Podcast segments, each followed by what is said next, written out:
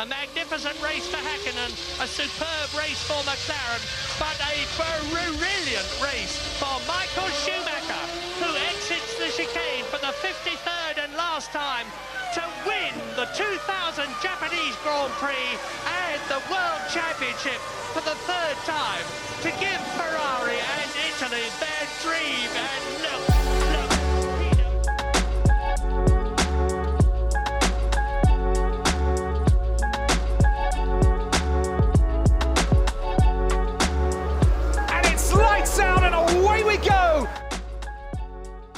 What's going on, everybody? It's KV, and we're back with a special edition of Lift and Coast. There's only one word today. What's what's the documentary that goes by one word? Schumacher.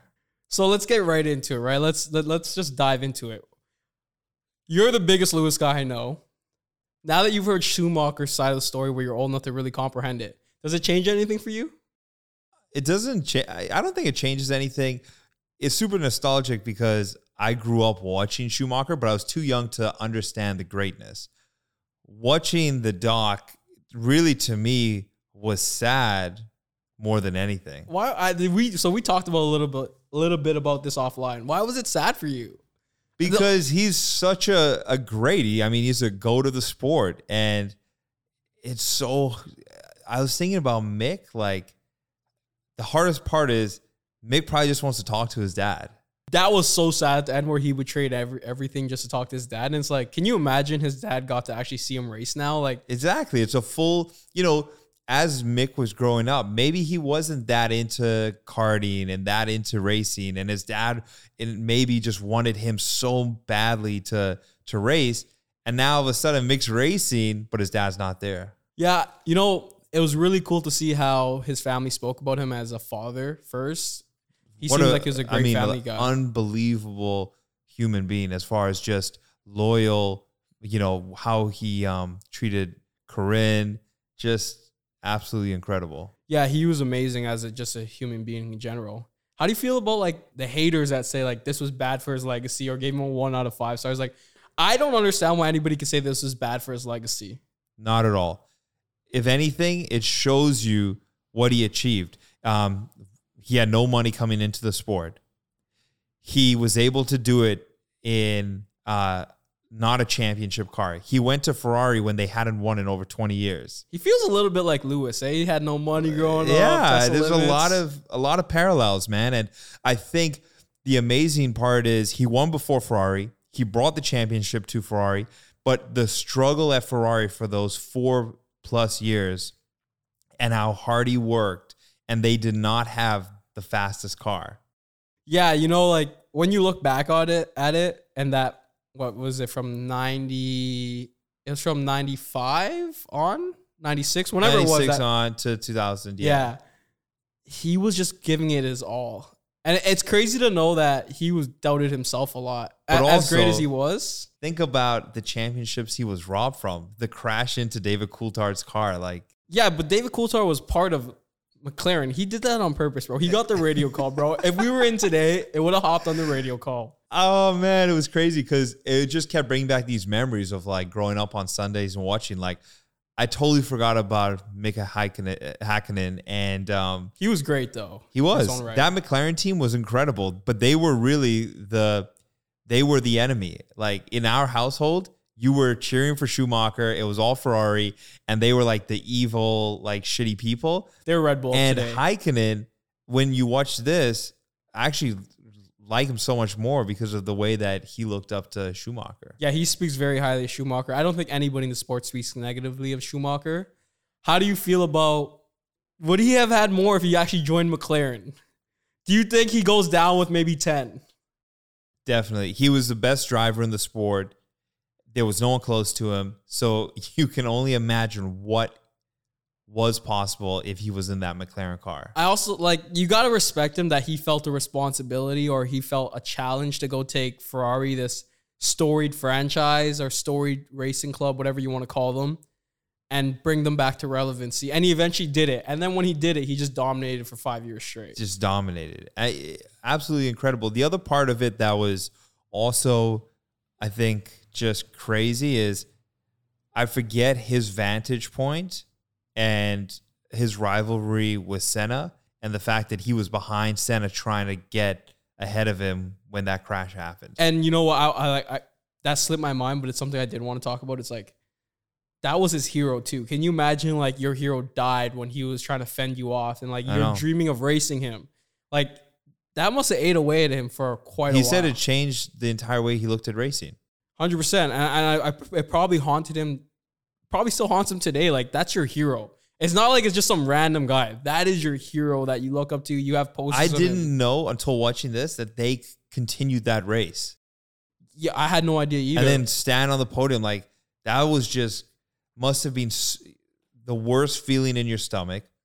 He said after that he would go around circuits and just be like, "Oh yeah, there's a place you can die. Here's a place I can die." Like looking at the corners like that. yeah, And the the worst part about it all is he's and then had a an accident outside of racing and he's kind of in the same position that Senna is in as far as he's alive, but is he really alive?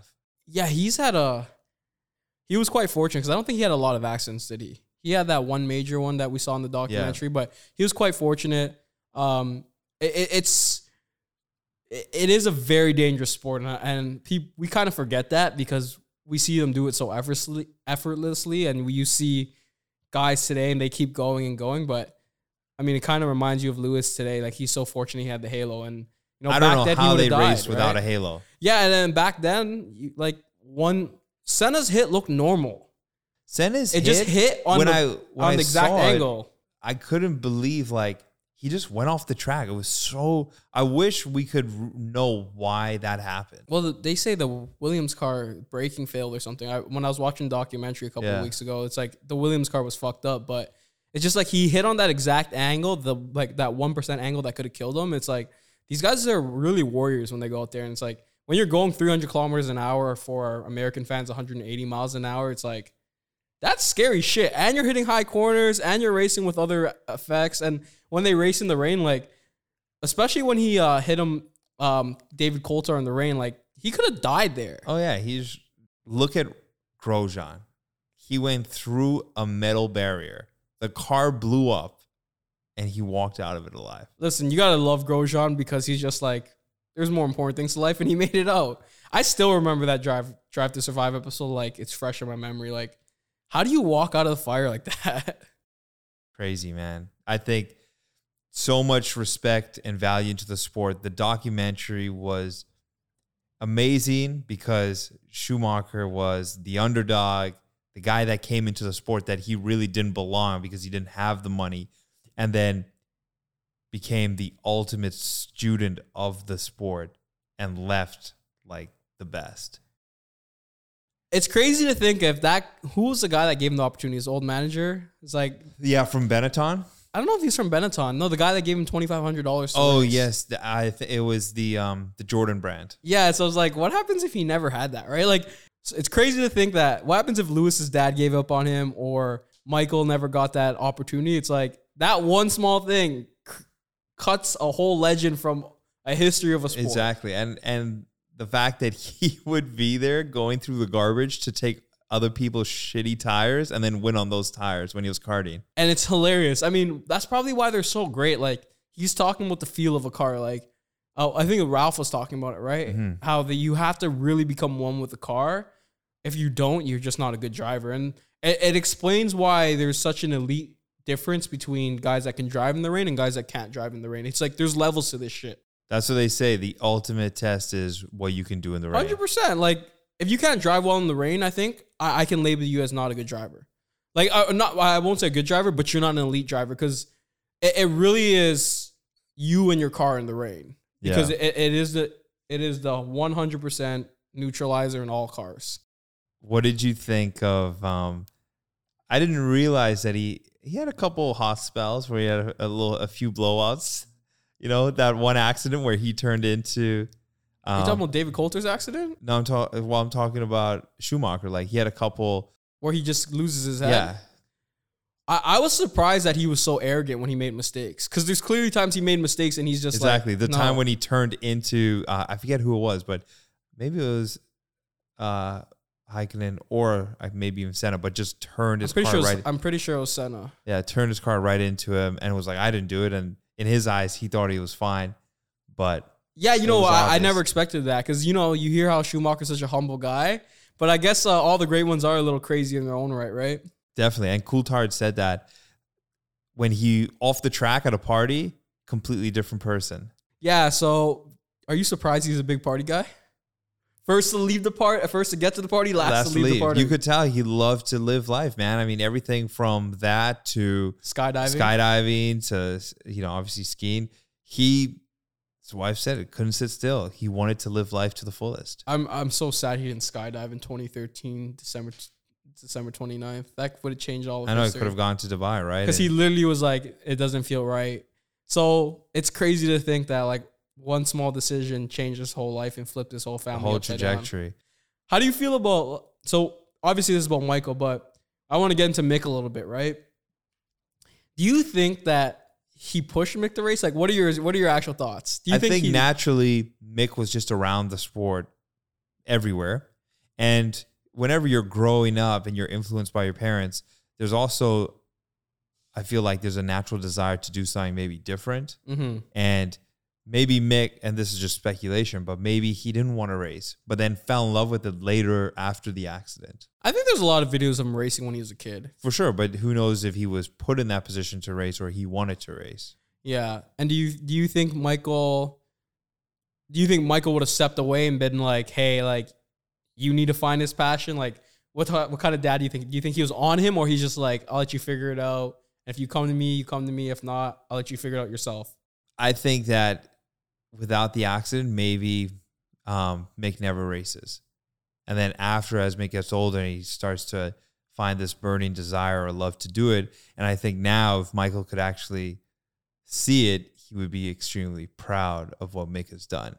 Do you think we ever see Michael like kind that of was the functioning by hardest part of like this is like there's so many questions and the other thing i wanted to know is mick was with his dad it you know with, for the accident like I, w- I was hoping that he was going to open up and talk about it You know how they say that sometimes you have a moment and your mind blocks it out? yeah I think that might be it for Mick.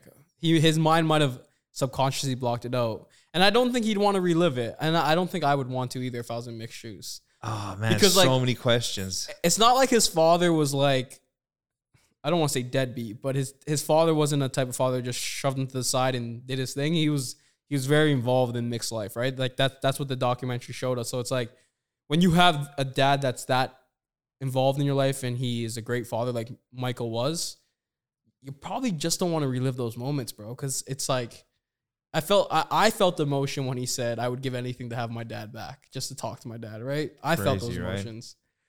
So what's your biggest takeaway? What, what's the biggest thing you learned about Michael that you didn't know? um i didn't i forgot that he had no money I, I totally forgot about that. And i think the other thing that was super impressive is as a leader how inclusive he was. Everyone down to the cooks. Yes, that was my biggest takeaway. I know we spoke about it in terms of we we did the parallel between Valtteri and Mick. Is like uh, sorry Michael is that when you elevate your whole team, like when a championship driver gets there, it can elevate a whole team. But I didn't know it's that extent. Like Michael was in there every single day. I guess Corinna said it. She was there as well, hanging out. He'd be back and forth, and he'd be living with the team, making sure that they got done what they needed to get done. And he was just like, it just shows you the difference between a great driver and a good driver. there's levels to this man there's levels to greatness i think even when you get to great there's another level to take it and whether it's michael jordan's tom brady's lewis hamilton's schumachers the messis the ronaldos they take it to a different level I agree. My, Michael Schumacher took it to a different level. that inclusivity piece of how he treated everyone in the, from the factory to the paddock to the people that even where he was buying coffee, like absolutely incredible. People respected that so much about him, which then naturally rubbed off on everyone around. they'll run to through a wall for compete him. They'll run and through a wall. to to go to that next level, and that is super special. When I think of the era of racing we're in now, I see a lot of that from Lewis. Um, And I think about a guy like Max. I don't ever see him thank his team that much. And, I, and I'm thinking, you know, Max is an extremely talented driver, but is he selfless or selfish? And if he wants to be in that conversation with Lewis and Schumacher and win the championships, maybe he's doing it. I haven't seen it.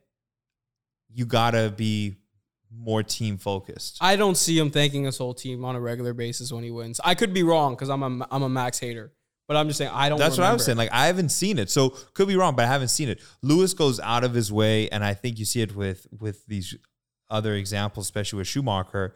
You want to be great. This is a team sport. There's one driver, but there's so many contributing factors to what success looks like. And winning the championship, you can't do it by yourself. Hundred percent, you can't. I mean, F one is a team sport. It doesn't look like a team sport, but it is one thousand percent a team Man, sport.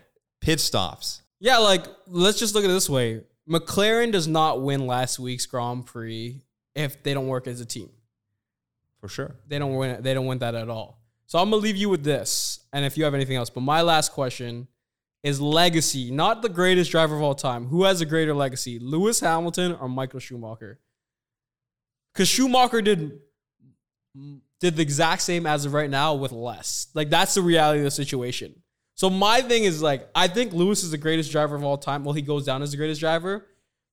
But I think that's just sheerly off of numbers. I think if Michael was in a fast car for those five years, he, he his records would be way off the tables. Because you got to think about it. He was in a a shitty car, quote unquote, for five years. So Schumacher, the legacy is superior. And that's because Schumacher made F1 what it is today. Okay. But you don't think he did more, did less with more, like none of that. You you you're still on the Lewis on Lewis. Schumacher made the sport popular. He made it cool. He was he was a winner. He was likable. Without him, there is no Lewis Hamilton. That's my point. Yeah. Okay. No, that's fair. I agree with you. I mean, F1 was like Senna kind of Senna and Prost brought it to popularity, and Schumacher lifted it off. Like he he kind of took Think the about- bat- baton and ran. I always think like the comparisons like Michael Jordan. Michael Jordan with Nike and everything else. Like Schumacher brought so much money to the sport. So do you think that's a product of the time? Because that's when TV started becoming more prevalent. Like, because that's all that the late, the middle '90s, like what Mike did, Schumacher. They talked about it in the documentary. He had the tight skin on the face, looked good, clean shaven. Like, not only was he talented, not only was he a great person a great speaker, he was just he he fit every single box.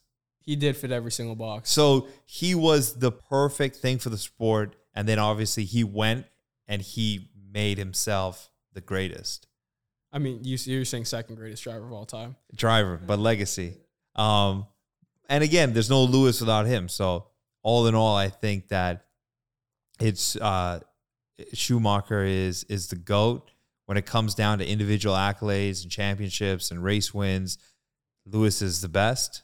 I agree. Um, and Lewis's legacy will be defined on what happens after the sport. I also think there's like this po kind of crazy um, story of like Lewis took a Mercedes seat after Schumacher stepped down. yeah, it was a passing of the torch. Kind of kind of nuts, man. There's so many parallels. And and Schumacher and Rosberg were teammates. Like it's, it's really cool. They're both Germans on a German team. yeah. When does Ferrari go back to prominence? Oh man, Just give me a quick quick ballpark. What like 2027, 2025? how long has it been? When did uh when did they win last? 2007, I think with Raikkonen. No, I, or maybe 2010. Like uh, Yeah, no, around I think it was maybe it's 09. But anyways, it will be 20 years from that last one. So you're saying it was. 2029. Just how like Schumacher went and won after 20 years. It'll be another. It's gonna. History's repeating itself. Yeah, that's right. Cool. You have any last thoughts? If you haven't seen it, go check it out. I think it was um, highly anticipated, and I really enjoyed it. So I'm happy. It was great. I mean, I think I learned a lot about Schumacher. You guys got to check it out. It's on Netflix. I know everybody's got Netflix. So make sure you guys go check out Michael Schumacher. Make sure you go hit that follow button. We got to we got to get your guys support, man. We want to bring more F1 to you guys. So tell your friends, tell their friends, and let's get more people listening to Lift and Coast. That's what's up. All right, we'll see you guys next time. Peace.